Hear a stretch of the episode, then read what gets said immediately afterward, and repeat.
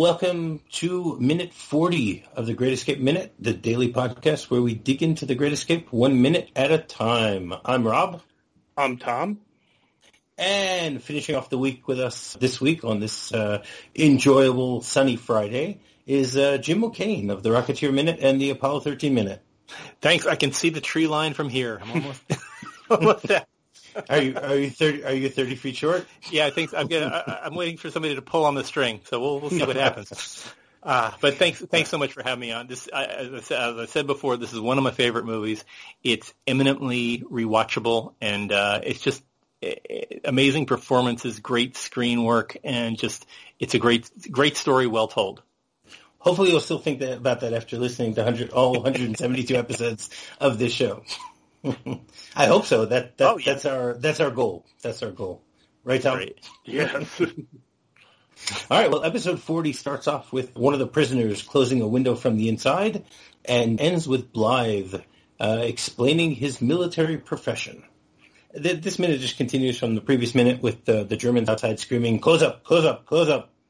You know, as as with uh, lots of scenes in this movie, they, they like to throw in a little bit of humor by having, uh, you know, the, the the characters, mostly the Americans, making fun of the, the Germans as much as possible. This, this, and, and so Hendley screams out, no sprechen Sie English, which reminds me of, you know, the, the famous line from uh, Stalag, Stalag 17, where the, they basically do the same thing. They, they would, they would always make fun of, uh, Sergeant Schultz. They'd keep saying, uh, you know, no sprechen Sie, no sprechen Sie English. And then they go, kaput, kaput. Did you ever see that movie, Jim? Yes, great great Yeah. film. Billy Wilder. Yeah. Uh, Yes, yes, yes, and, yes. uh, Peter Peter Graves in a rare. Well, I'm not going to spoil anything. Yeah, yeah. Peter Yeah. Graves in he's security. Security. That's Yes. a, Peter Graves does an excellent an excellent job. Um, yes. Mission Impossible. Yes. That actually uh, fits in with Mission Impossible. What he was doing there. a little bit of airplane even. Yeah. So. That's true. That's true. Um, the uh, thing I love in this uh, particular minute is we get a lot of great Elmer Bernstein. We get the uh, the four notes that always indicate you're in prison. You're in you're in a POW camp. That da da da da. That uh, once the once the uh, shutters slam shut, you hear the, the really strong uh, cello uh, playing away, and it's it's an interesting contrast when you're hearing that, and then when you go back to Colin. Um, Colin has kind of an innocent theme that runs through every time you see him. Um, and I, I, I don't want to jump ahead of my minutes, but when Colin meets, uh, uh, when we see Colin's final scene, notice how the music changes. that's that's that's hours and hours away for you guys. So it's, but um, hours, weeks, months. yeah, we, yeah, yeah. You'll be here, yeah, 2024 or something.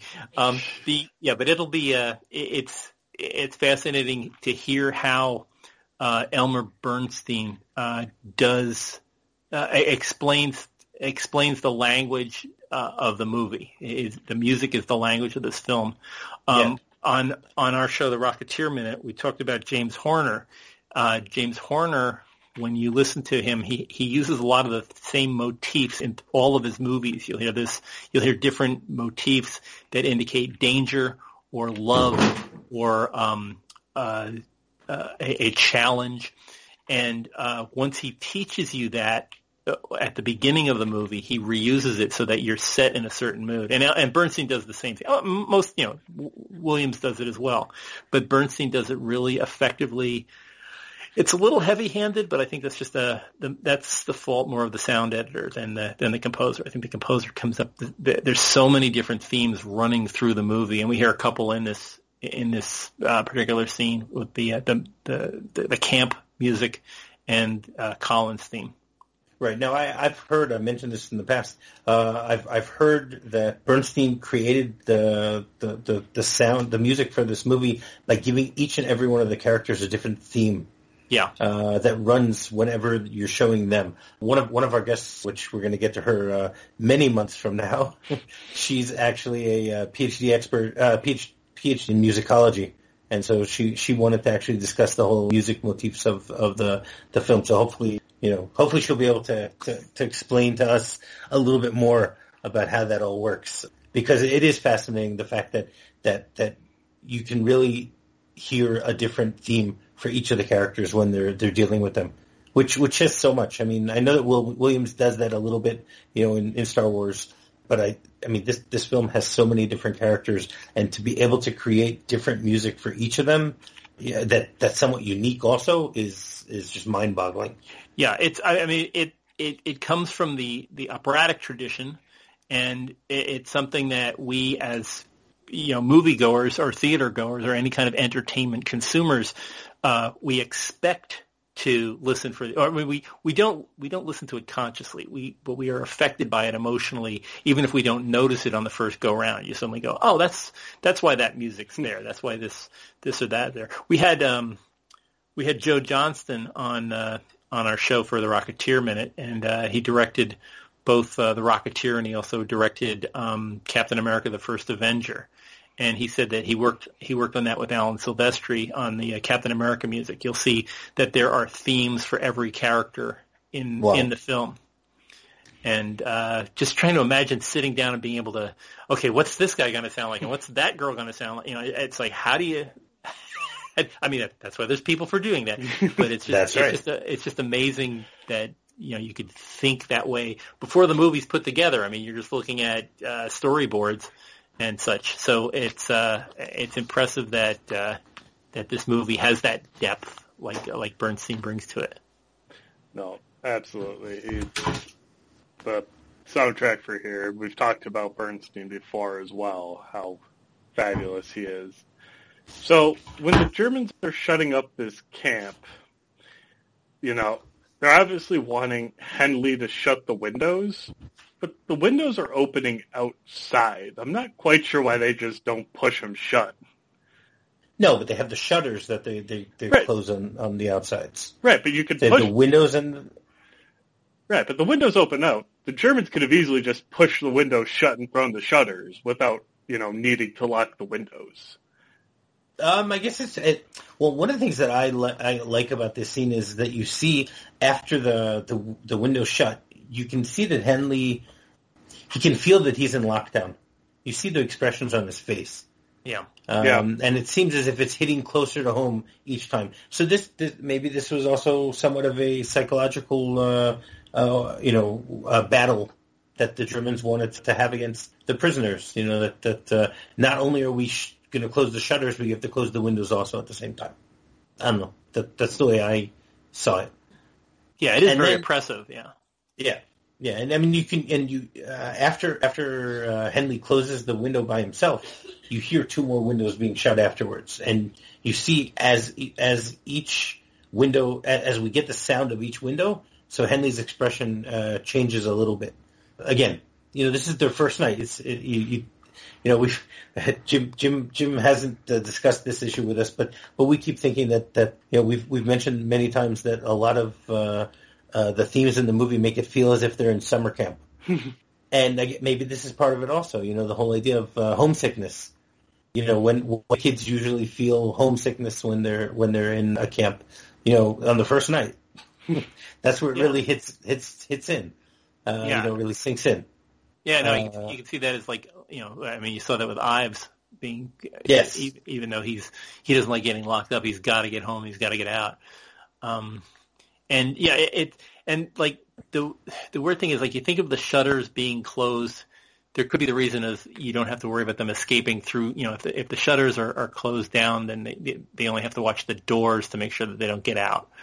Um, but if they're trying to do it to block, you know, to, to prevent air raids and things like that, the Germans knew that the Allies knew where the prison camps were, especially the ones up up you know, on on in northern, well, this is supposed to be in northern Germany, um, they knew they wouldn't get bombed. They knew they were, they were POW camps there, so they wouldn't bomb those areas.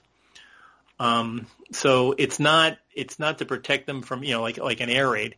It's not, it's, they're, they're not darkening the shutters to, to prevent an air raid. They're, they're, they're locking them down just to be, uh, just to make it oppressive, just to make it a claustrophobic feel.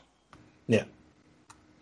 Yeah, and then th- that scene ends, and Garner, you know, they, then they show Colin in his in in his pajamas. yeah. which which again shows you know everyone everyone has the important things that they make sure that they they have in their uh, you know in their kit when they when they jump from the plane and Colin made sure that he had his pajamas with him. Yeah, and we're also getting another sign of his uh, myopia. Yes, he's, uh, just, yeah. I don't think I could read anything if it was that close to my face. But that's true. But but uh, Hendley also has has a, a great guess at, at Colin's height by holding the the milk uh, container exactly at his eye, you know, at eye level. So that that's pretty good. You know, it shows it shows he thought ahead. But well, but uh, I mean, you mentioned you mentioned about the, the the fact of where he got the the milk from. So the question is, it, it I, I've until this viewing, I always assumed that he stole it from somewhere. But again, you know, they would be, they would prefer to steal things from the Germans. Why would he want to, you know, steal things from others? So apparently, at some point, you know, they didn't show it that he asked, you know, Willie. He says, uh, "Are you done with the milk?" and now, wouldn't Colin have known that there's milk somewhere in the camp? You know, in the next room. Well, he got there late. Remember, we were we were saying that he was late for the meeting, so nobody was there. This was he came in, dropped his suitcase, and yeah, went and in and made tea. That's so, true, but but but coming into the room, he might have seen that there was a little yeah. canister of uh, of of milk. Uh, yeah. of warm milk. This is warm milk too. I'm assuming it's not. I, you know, I don't think they. I don't think they had refrigerators in in the the barracks.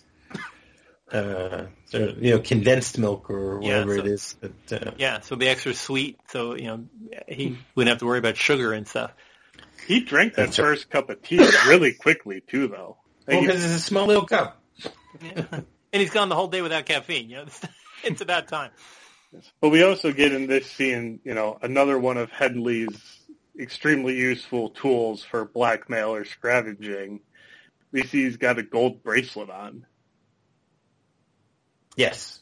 Yes. Which that, that, that, that goes along with McQueen's watch and like, really? You guys get to just keep all your jewelry here? Seems questionable at best. Yeah, it's like um, Cesar Romero's mustache and Batman. Just uh, this is mine. I'm keeping it. So don't go back talking Cesar Romero. right, and and it, it took until now for, for, for Hendley to wonder what Blythe is doing there. You know, he goes, "What are you doing here?" because as as we mentioned the other day, I mean, he's he seems completely out of place. He's so different from all the other characters there, yet he seems out of place, but he seems to to make the best of it more than anyone else. He you know, he, he wants to feel as if he's at home. He's having his tea. He's having his coffee. He's he's he's in his you know lounge uh, clothes. Yeah, he's the he's the Thurston Howell of this uh, of this show. I think he's, That's, there you go. There we go. He, he's he's got a pile of clothes that you don't know where they came from. He has extravagant tastes, and uh, yeah, the whole world goes by, and he's just oh, this is I'm gonna have tea right now. Wait, so if he's Mr. Howell, does that Uh-oh. mean? Well, wait. Does that mean Hendley's the professor? Hmm. Well, I know that Sedgwick is is Gilligan. But we're we were going to get to that. But... Uh, let me think about this. Hmm. So the skipper would be Big X, or I don't know. It, Ramsey and or Roger would be probably be skipper. Hmm. I guess we don't have a Ginger and a Mary Ann, but uh Well no no I mean Steve McQueen's gotta be Ginger. Oh, he's gotta be Ginger, yeah, that's right. You're right. the movie star. Um Wow. Mar- Mary Ann is Goff. oh, I was gonna go Ives, but okay. yeah, no, I think I think uh Goff is is more plain He's plain as Mary Ann. Um, the professor. Mm-hmm. No, I would I would actually argue that that uh, Big X would be a, a, a more the professor. Okay. Because he's the one who's thinking up all the ideas. Yeah. As opposed to the skipper. The skipper the skipper is is is, is Ramsey. You know, he's the one who's theoretically yeah. in charge, but everyone else is doing the stuff around him. Yeah, Cedric's definitely Gilligan. He's just the, the over. Cedric, Cedric or, or even Cavendish. I was going to say Cavendish is probably Gilligan. Cavendish is the one who screws it all up. That's true. That's true. And so the, the, the last few seconds of this uh, minute, he actually explains what he does. He says, I'm in photographic aerial reconnaissance interpretation, which uh, I'm sure Jim can explain to everyone what that means in English. well, it's I mean it's what we call uh, nowadays we have the National Reconnaissance Office. It's basically intelligence that you're gleaning from uh, uh, from Pictures. photography, yeah, from pictures. And he just you know he went on a take your take your intelligence analyst to work day on a on a Yeah. on a plane just one time. It's like I want to go out for a familiarization round. It's like okay, we're going to go out over the North Sea. Oh darn, we've been shot down. So That that that we'll probably talk about next week. Yeah, yeah. But Oh, you won't uh, be here with us next week. I won't so- be here, but so some, we'll let you let you talk a little bit about that. Yeah. No, Yeah. but it it also seems as if he's you know as as we've seen from the way that Roger greeted him at the beginning of the week. You know, Colin is a very well accepted person in the whole Big X organization and stuff like that. But but he also seems like a loner. You Yeah, know, he he- seems as if he's he's he's there all by himself. I mean, he only has later on Hendley to to, to stand up for him. You know, like where you know where where's everyone else uh, when it comes to having to stand up for him? Well, he's he's the um he's he's like uh brains on the Thunderbirds. He he knows he knows a lot of things, so they rely on him to get things done. He knows, you know, he, he obviously knows German. He can read um, German documents. He can forge German documents. He knows the ins and outs of what it need what needs to be forged to uh, to work on the outside, and he can apparently do it well enough that they've tried it before. So he's definitely he's he's got a lot of great ideas that or he takes you know like big x will give him ideas and then he can run with them and say oh well what we'll need to do is do this this and this so he's um he definitely they rely on his knowledge and abilities uh for a lot of the the trickier bits of the of the escape Well, and yeah. in, I was going to say, intelli- as I spent most of my military service in intelligence units, the guys in intelligence units are just weird. I mean, they are definitely the types who will spend their Saturday nights playing D&D all night long, which is a little different than most of the rest of the American military. So, Yeah, and they, they know arcane bits of knowledge. So he probably knows, a lot- like you know, like he says, his hobby is watching birds and drawing them. So he's, you know, he collects, he he collects knowledge about birds because it's something that uh, he doesn't have to inter. He he's not very good socially, uh, although everybody likes him. He's he's Right. a little bit childish, or, or na- he has a, a naivete that is surprising, but it's only surprising because he's not frontline military. He's rear echelon, and he had a desk job. He was probably flying out of, um, oh gosh, uh, Heston Aerodrome. The Heston Aerodrome was in West London, so I'm sure he went to work nine to five. He probably had uh, a flat somewhere in Twickenham or Richmond or somewhere in Surrey. And although the war was affecting him by, you know, by there, there were there were bombings and uh, you know worrying about uh, about things like V1s coming out of the sky or, or um, you know German German bombers and things. It didn't really affect him directly. He he was he was an office worker, and uh, you know he went out to Weston Aer- Weston Aerodrome, got on one of those uh, hurricanes or something, and his whole life changed, and he stopped being uh, a civilian uh, ad- add-on. He wasn't one of the one of the guys who'd go in with a briefcase every morning. Instead, he came to a prison camp with a briefcase. Yeah, Exactly. and, and pajamas and who knows what else. You know, it's like I mean, a typewriter, right? I mean, it's like wow. Um, Those are It just must have such ridiculous pajamas, though. Too. I mean, it, I mean, I find nightshirts somewhat hilarious, but he also has the top button done, yeah, and it. I mean, it looks too big for him, and it looks like it's like that really. Well, and, and that being the right size, you can sort of, you know, explain away because, you know, he is in a prison camp and this is what he was able to get. Right, but Or and, it, maybe, or maybe he lost weight, you know. yeah. and it looks like Or- dress shirt material. It, it might, like, like I said, it may have been the only thing available. This might have been a tuxedo shirt that he suddenly, yeah, I could use this as a as a PJ, so I'll uh, I'll wear this.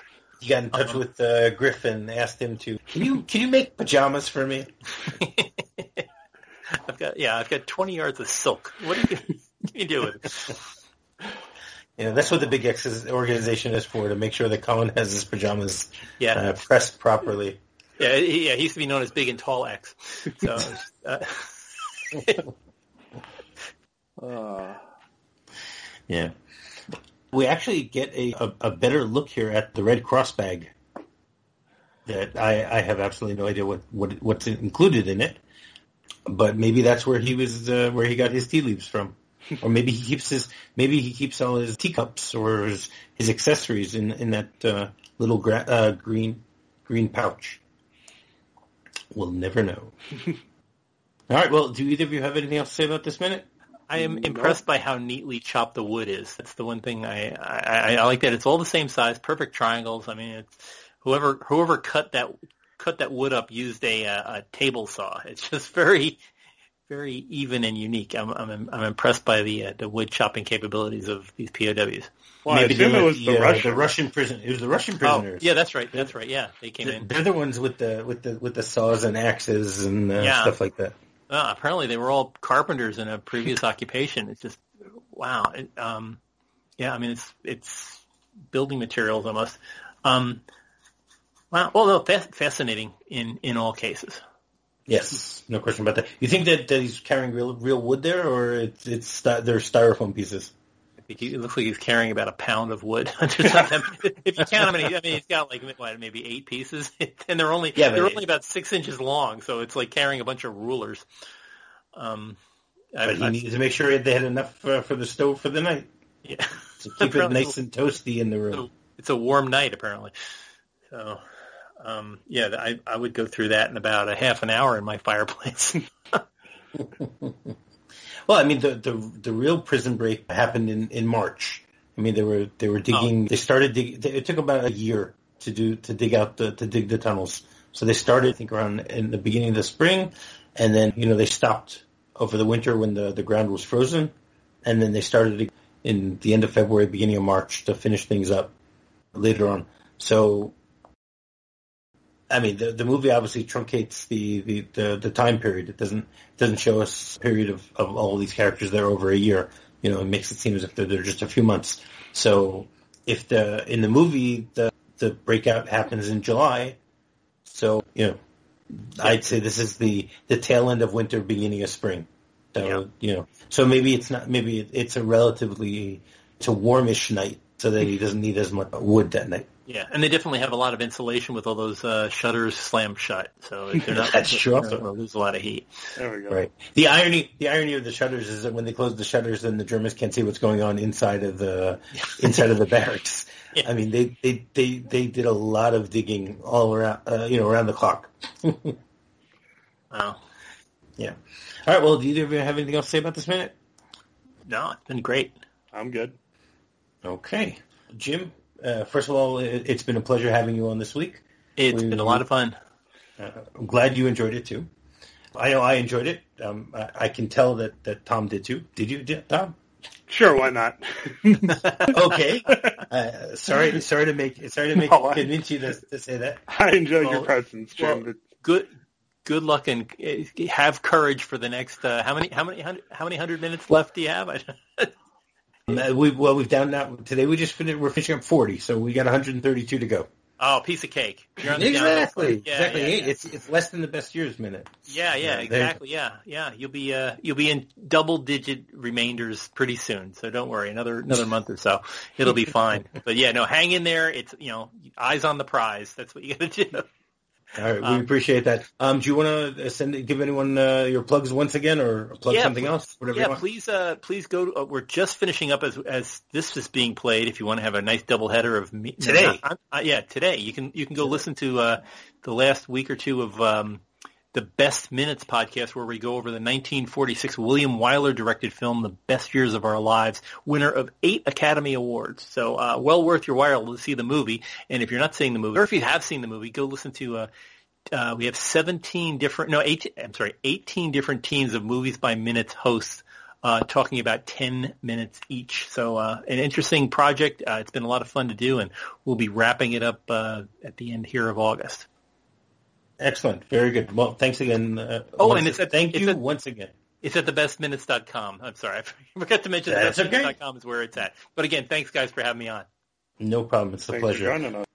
So if anyone wants to get in touch with us, uh, all you do is you can send us an email to thegreatminute at gmail.com. You can visit our website, thegreatescapeminute.com. You can uh, come and talk to us at the Facebook group, The Cooler. or you can uh, write to us on Twitter at uh, Great Escape MXM. Uh, please go and uh, rate, review, and subscribe at any podcatcher that uh, that you use or that you found the show from. And we'll see you again next week. So on that note, tally ho. Tally ho. Tally ho.